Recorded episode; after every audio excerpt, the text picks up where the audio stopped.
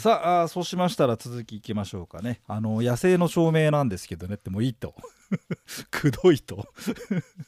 薬師薬師丸ひろ子ちゃんが13歳デビューかな。で健さんが38ぐらいだったよね。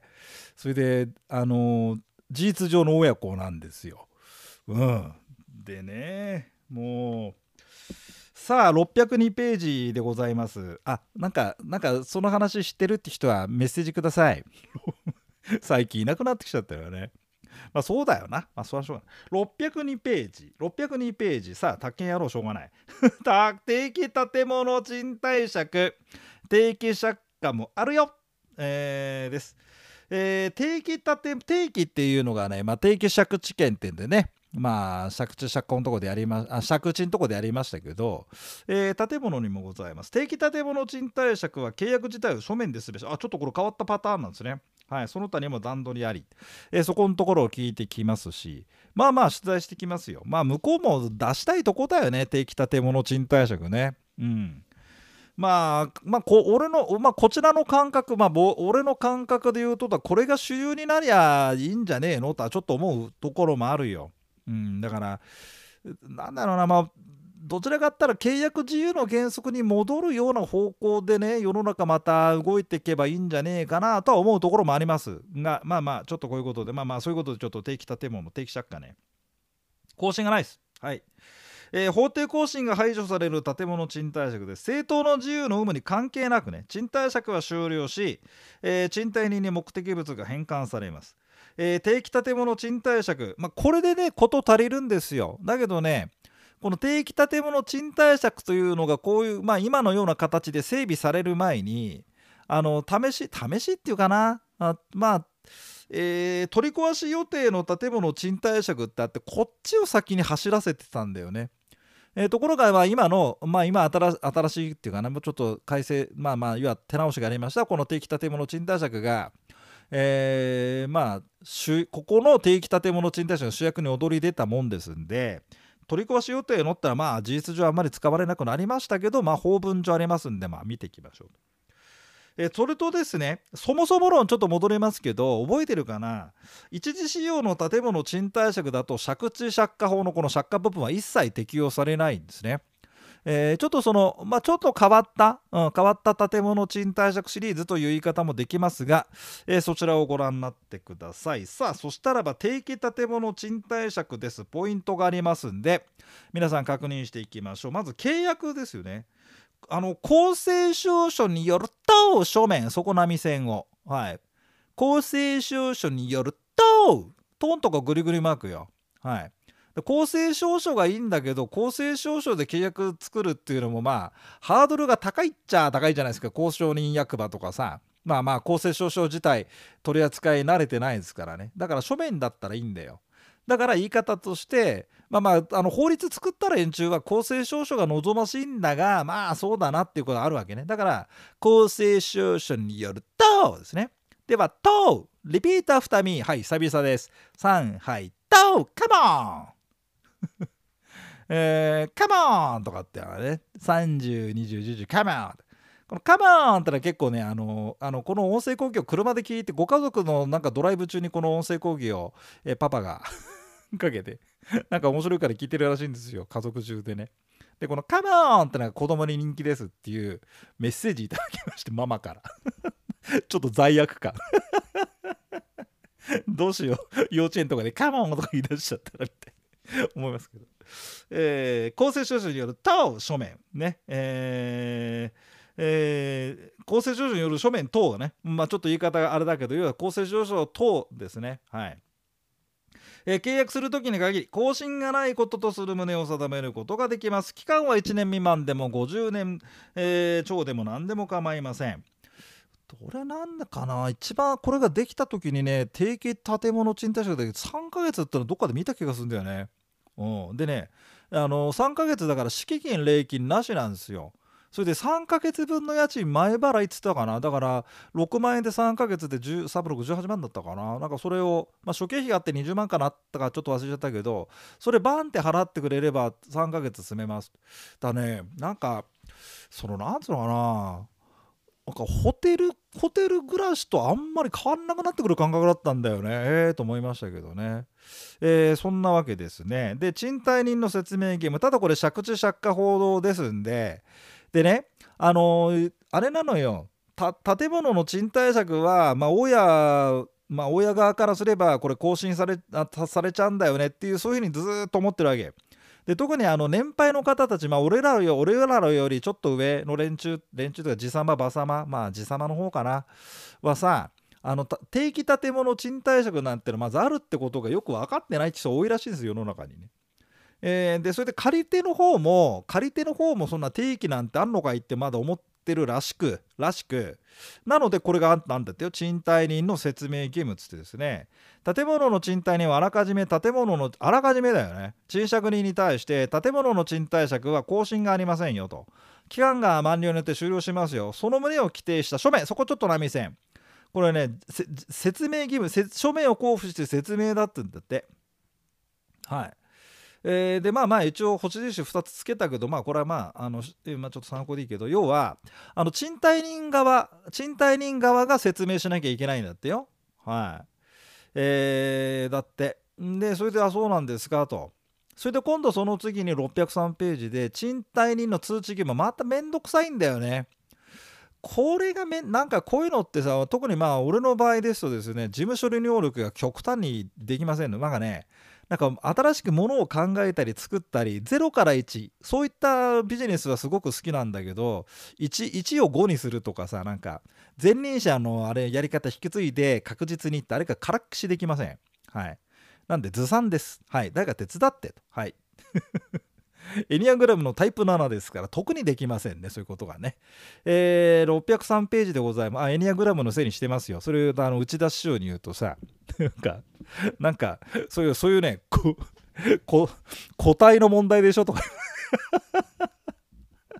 あなたのそのたエニアグラムの何でも整理するんじゃないとか怒られますけど、師匠に。ね603ページ。えちょうどもういいもう人の整理するの好きですから、さらに私はね。603ページ。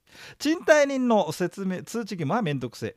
期間が1年以上の定期建物賃貸だから、まあ2年とか3年とかが多いんじゃないのよ。ね、事実上。そうすると、建物の賃貸人は、ほら来たよ。期間満了の1年前から6ヶ月前、どっかで見ましたよね。はい。の間に通知期間に建物の賃貸人に対し期間満了によって建物の賃貸借が終了する旨を通知しなければ、その終了を賃借に対抗することはできません。そろそろ終わりですんでお出になってくださいねと、えー、1年前から6ヶ月前、まあ、最低でもだから6ヶ月間のはい。えー、ケツ6ヶ月ケツ6ヶ月だよね、うん、ケツ6ヶ月って書いといてそこ。ケツ。ケツってね、うん、もう汚く書いといてケツ6ヶ月。はい。ケツ4ヶ月じゃダメ。だ、うん、だって。でねこれリマインド通知ですよ。そろそろ出てってねっていうのやるわけね。でこのリマインド通知忘れちゃう時どうするんですか？と。でそってもねケツ6ヶ月はキープケツ6ヶ月は保証しろだって。で本来だから終わってんだけど通知が遅れちゃったら通知した時からケツ6ヶ月ですね。ケツ6ヶ月ですよ。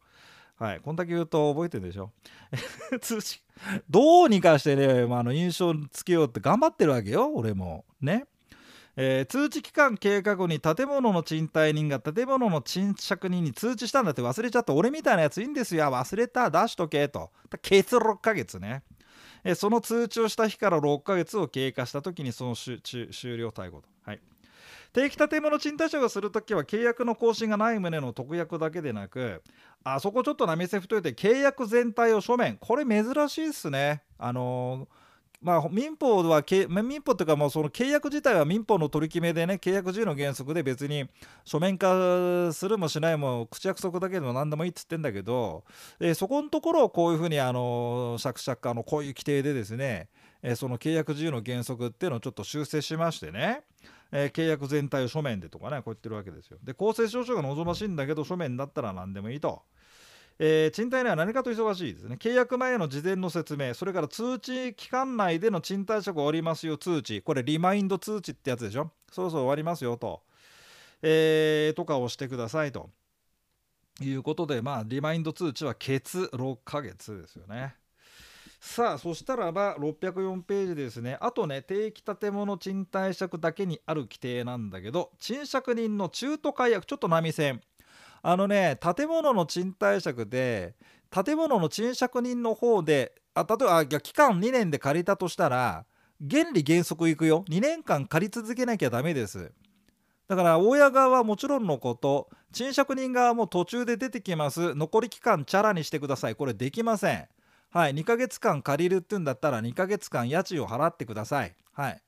途中で出てく出てかないそんなこと関係ありません。なぜならば貸してる方はそれを収益として考えてるわけですから勝手にそんなことをされたら嫌なんですよね。だただでも現実上どうして事実上今どうなっていくかというとあの賃借人が出てくる時は1ヶ月前2ヶ月前なんてそれはまあ契約によって多少違いますけどもあのー、まあまあある種無駄な家賃を1ヶ月か2ヶ月払えば出てきますっていう風な特約なんだよあれね。だからあのそうそうそう言い忘れちゃったけど建物の賃貸借自体特約がなければ途中解約なんかはできません。ただ途中解約の特約つけてんのがまあ一般的ですみたいな話なんです。そこでここは違うのは定期建物賃貸借の時は法律でねこの着地借家法で途中解約権っていうのを認めてるんだと。定期建物賃貸借だけね。はいどんなんですかと。これですね床面積をこれ入れてる理由がよく分かんないんだけどあの、うん、床面積200平方メートル未満だって。まあまあ東京都内で考えますとで賃貸だと大体入っちゃうんじゃないかと思うけどなんか入れてんだよね。200平方メートル未満の居住用建物。これ2つの要件ね。まず床面積200平方メートル未満なぜこれを200平方メートル未満にしたか分かりません。ので誰か分かったら教えて。はい。居住用建物の賃貸借です。転勤療養親族の介護、えー、その他やむを得ない事情により建物の賃借人がそのほら建物を自己の生活の本拠自己の生活の本拠って言い方がピンとこないですけど要は本拠だからもうそこで生活するうんだからまあ要はだから転勤とか療養とかでどっか実家戻るとかなんとかってなっちゃったら借りてる物件使えないですよねと。うん、もう使わないしそこに住む気は住む予定がなくなりましたみたいなことよね。えー、使用することが困難となった時は原則としてはだからそのまま借りてなきゃダメよねどっちみあの借りてなきゃこれが原則なんだけどもただ定期建物賃貸借の場合に限ってはこういうのが法律で決まってますよと。建物の賃借人は建物の賃貸借の解約を申し入れる。解約だからあの出てきたいんですけどってことをこう申し入れるわけよね。でそうすると解約を申し入れると1ヶ月なんだってそこちょっとマークを。はい、まあまあ1ヶ月の無駄家賃は払ってくれって話なんだけどそれでほちょっとそれで納めてということなんでしょうね。えー、床面積200平方メートル以上の物件だったらそもそもこの規定はありませんし居住用でない建物の場合だとこの解約はないんですけどなぜかこれがある。うん、ですね。はい。えー、その次行きましょうか。えー、あこれでね定期建物賃貸借の、まあ、よく出てくる話はここまでです。あとまだちょっといくつかありますんで追加でご説明します。覚えてるかな？これ取り壊し予定の建物賃貸借っていうのがまあ前前ね以前はこれがまずこれがまずあってその後今のその今やった定期建物賃貸借の話が少し整備されて、えー、今実践配置実践,、まあ、あの実践されてまあの施行されてますけどですんでこれを使う意味がなくなってきちゃったんですよね。法令または契約によりだから大家のただそういうふうに思ってますっていうだけじゃダメで。例えばまあ法令で例えばここがまああ都市計画事業がまあ実際まあ事業をやられやることになって何月何何月頃立ち退きをしなきゃいけませんでそれまで使えますよとかね。また契約してて取り壊し契約をしてますよとか。はい。えー、このようにですね、あのー、こうはっきり分かっている時ですね。法令または契約により一定期間を経過した後に建物を取り壊すべきことが明らかな場合。その取り壊すまでだけ貸しましょう。取り壊した時点で終わりですと。え建物の賃貸借をするときは建物を取り壊すこととなるときに建物賃貸借が終了する旨を定めることができますと、えー、まあ一応書面によ特約は書面でと言ってますけどねあこれあるんです。えー例えば都市計画法で2年後に取り壊しが決まってるうんぬんかんぬん、えー特約は書面化が必要ですと。重要、え単に建物を取り壊そうと思っている時はこの、え39条での取り壊し予定の建物賃貸借が無理ですよと。じゃあどうすればいいんですか？だからさっきの前のページ。だから38条の方の定期建物賃貸借でいいんじゃない、うん、だって別に取り壊し予定だろうが何だろうが1年だ6ヶ月だやまあできるじゃない。だから38条ができちゃったあのこの38条が新しくまあ前からあったんだけど今使いやすく整備されたんですよ何年か前ですけど。38条の定期建物賃貸借があるんで39条のこれを使う意味がなくなりつつあるんですよね。なくななないんです。だ試験に出してもしょうがないんだけどなんかね僕やった出題者がねどっかで1回ぐらい出したんでなんでこんなの今更出してんのっていうんでなんかおちょくった気がしますよ。なんかライブ配信かなんか あれまあもしかしたらあの遭遇するかもしれません。過去問で、えーはい、その次605ページでございます。一時使用目的の建物賃貸これはねえー冒頭でご案内しましたけど一時使用目的一時使用のために建物の賃貸借をしたことが明らかだって言った場合これ適用しないんですよ。だってお互いさ一時使用でっていうのでそのこんなん適用されちゃってやれ更新がどうした1年未満がどうなった正当自由がなければ出てってもらえないはあなんて逆にうざいんですね鬱陶しいんですよ。そんなのいいからまあちょっともうパッとやるだけなんだからさってね。でその時はまあシンプルに民法で、えーま、なんかトラブルあった時は、まあ、民法で処理しましょうぐらいの話でいいんじゃないでしょうかということでございました。はいということで、えーまずここまでが、えー借地借家法の借家関係建物の賃貸借の、えーお話取り決めでございました。次はね不法行為やってみたいと思いますんで続きの音声講義どうぞお聞きください。